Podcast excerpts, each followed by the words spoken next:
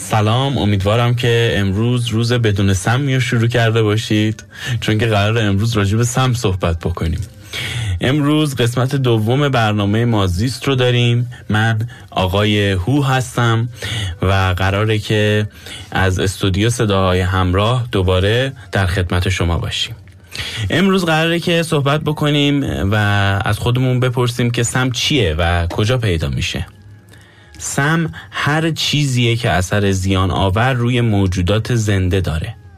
به طور مثال اگر شما مثلا به داروخونه مراجعه کنید و مقدار زیادی دارو بگیرید اون برای شما سمیه چون براتون اثر زیان آوری داره.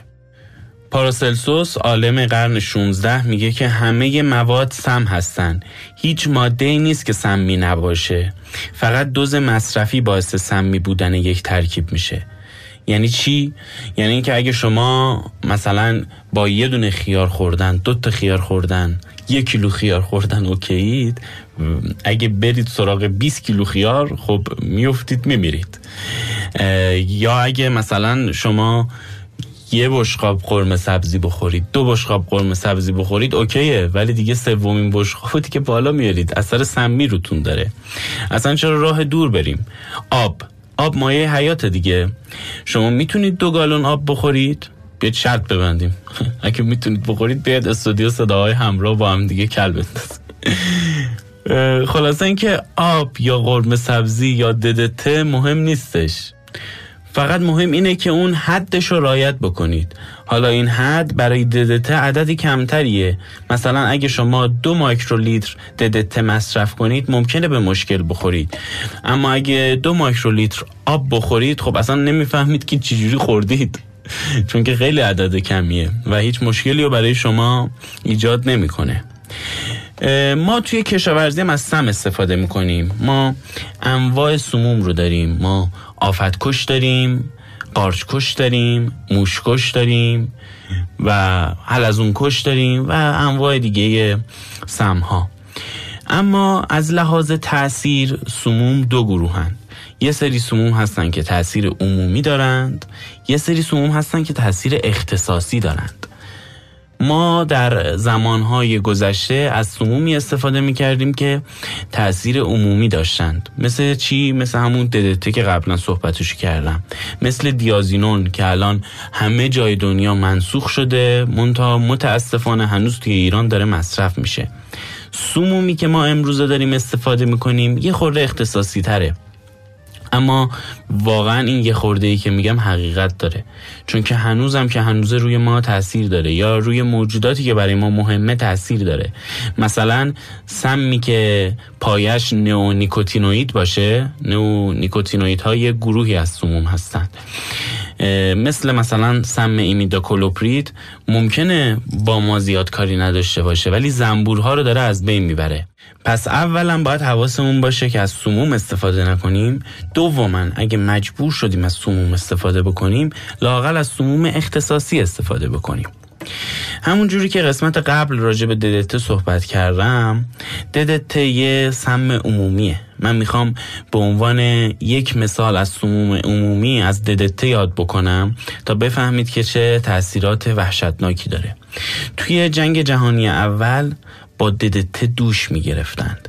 چون که هم سربازای اون موقع خیلی در معرض شپش ها بودن هم پشه مالاریا زندگیشون رو تهدید میکردش. اما ددته خیلی تاثیر وحشتناکی روی اونا گذاشتش. باعث ناقص الخلقگی در نسل بعدشون شد باعث سرطانزایی شدش. راجب راشل کارسون هم قسمت قبل فکر می‌کنم صحبت کردم. راشل کارسون روی ددته خیلی تحقیقات میکردش و می‌خواست ثابت بکنه که دیگه ددته داره از کار میفته اون توی تحقیقاتش به این نتیجه رسیده بود که ددته دیگه تاثیر روی مالاریا نداره. این یعنی چی؟ یعنی اینکه ددته اگه روز اول ده تا مالاریا می‌کشه امروز مثلا هفت تا مالاریا داره می‌کشه و مالاریا داره بهش مقاوم میشه. ما اگه از سموم بیش از حد مجاز استفاده بکنیم حشرات بهشون مقاوم میشن. ما سه نوع مقاومت به سموم داریم.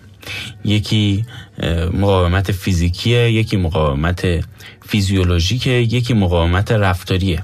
ممکنه اون حشره فرار کنه یا ممکنه که یه سیستم دفاعی در مقابل سم توی بدن خودش تعبیه کنه. همونجوری که می‌بینید ما هوشمندترین موجودات عالم نیستیم. ما خیلی وقتا باید شک کنیم که اشرف مخلوقات هستیم. البته نمیگم نیستیم ما ولی خب بقیه موجودات هم یه سری سازوکار برای مقابله با ما دارند. خلاصه این که اگه از سموم استفاده بیش از حد کنیم باعث ایجاد مقاومت میشه.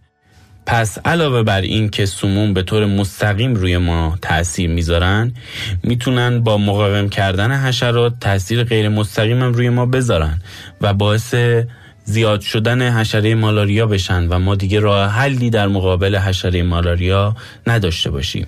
در واقع سموم می‌تونن در آینده باعث تقیان جاندار بشن. یکی دیگه از دلایلی که ممکنه باعث تقیان جانداران و همین حشرات و آفات بشه اینه که وقتی ما سم استفاده می‌کنیم همزمان با اینکه اون حشرات رو از بین می‌بریم دشمن طبیعیش هم داریم از بین می‌بریم. و از بین رفتن دشمن طبیعی حشره یعنی اینکه حشره هیچ رقیبی در طبیعت نداره و می‌تونه یک کتازی بکنه. بیاید یه خورده راجبه سمومی که توی ایران داره استفاده میشه صحبت بکنیم. ما توی ایران از خیلی از سمومی که توی دنیا و حتی خود ایران منسوخ شده داریم استفاده می‌کنیم. مثلا از سایپرمترین از دیازینون. از سایپرمترین روی سیفی ها و از دیازینون روی برنج داریم استفاده می‌کنیم. اینا تاثیرات وحشتناکی روی زندگی ما دارن. دیازینون باعث سرطان تومور سردرد سرگیجه ناقص الخلقگی. کلا پدرتو در میاره دیازینون اگه زیاد مصرف بکنی. و سایپرمترین هم توی سیفی ها حتی روز آخری که داره به بازار میاد استفاده میشه. و اینجوری نیستش که شما مثلا گوجتون رو بشورید یا کاهوتون رو بشورید و سایپرمترین رو حذف بکنید یا سموم سیستمیک رو حذف بکنید. نه اینا هنوز هستند و ما داریم اینا رو تغذیه می‌کنیم. این ویدیوهایی که توی یوتیوب می‌بینید فراموش بکنید. بعضی از این ویدیوها که میگه با سرنگ سمو می‌کشیم بیرون. نه اینجوری نیستش. خیلی از سموم سیستمیک هستن. یعنی توی ساختار ساقه گیاه حضور دارن و به میوش به برگش و به اندامهای دیگرش منتقل میشن و ما با خوردن اون گیاه داریم اون سموم رو هم می‌خوریم. اما حالا با وجود این سمها ما باید چی کار بکنیم؟ آیا باید حذفشون بکنیم؟ خب خیلی وقتها می‌تونیم حذفشون بکنیم. شاید توی 90 درصد اوقات بتونیم حذفشون بکنیم. اما یه چیزی مثل توسعه پایدار جلوی ما رو گرفته. توسعه پایدار یه تونلیه که ما باید هر جور شده بدویم و طیش بکنیم. حالا حتی به قیمت اینکه نسلهای آیندهمون رو از بین ببریم. ولی باید همیشه حواسمون رو جمع بکنیم که توسعه پایدار فقط به زندگی امروز ما بستگی نداره. توسعه پایدار یک طیف بزرگی از زمان رو شامل میشه و این طیف گسترده از زمان شامل آینده ما هم میشه. ما نباید خودخواه باشیم. ما الان در کنار یک میلیون گونه حشره سه هزار گونه نماتود سی هزار گونه علف هرز هشتاد هزار گونه بیماری قارچی داریم زندگی می‌کنیم. ما نباید به اینها به چشم یک رقیب فقط نگاه بکنیم. اینا در کنار ما دارن زندگی ما رو بهبود میبخشن. ممکنه که خیلی وقتها هم باعث ضرر رسوندن به ما بشن ولی نباید یک طرف به قاضی بریم.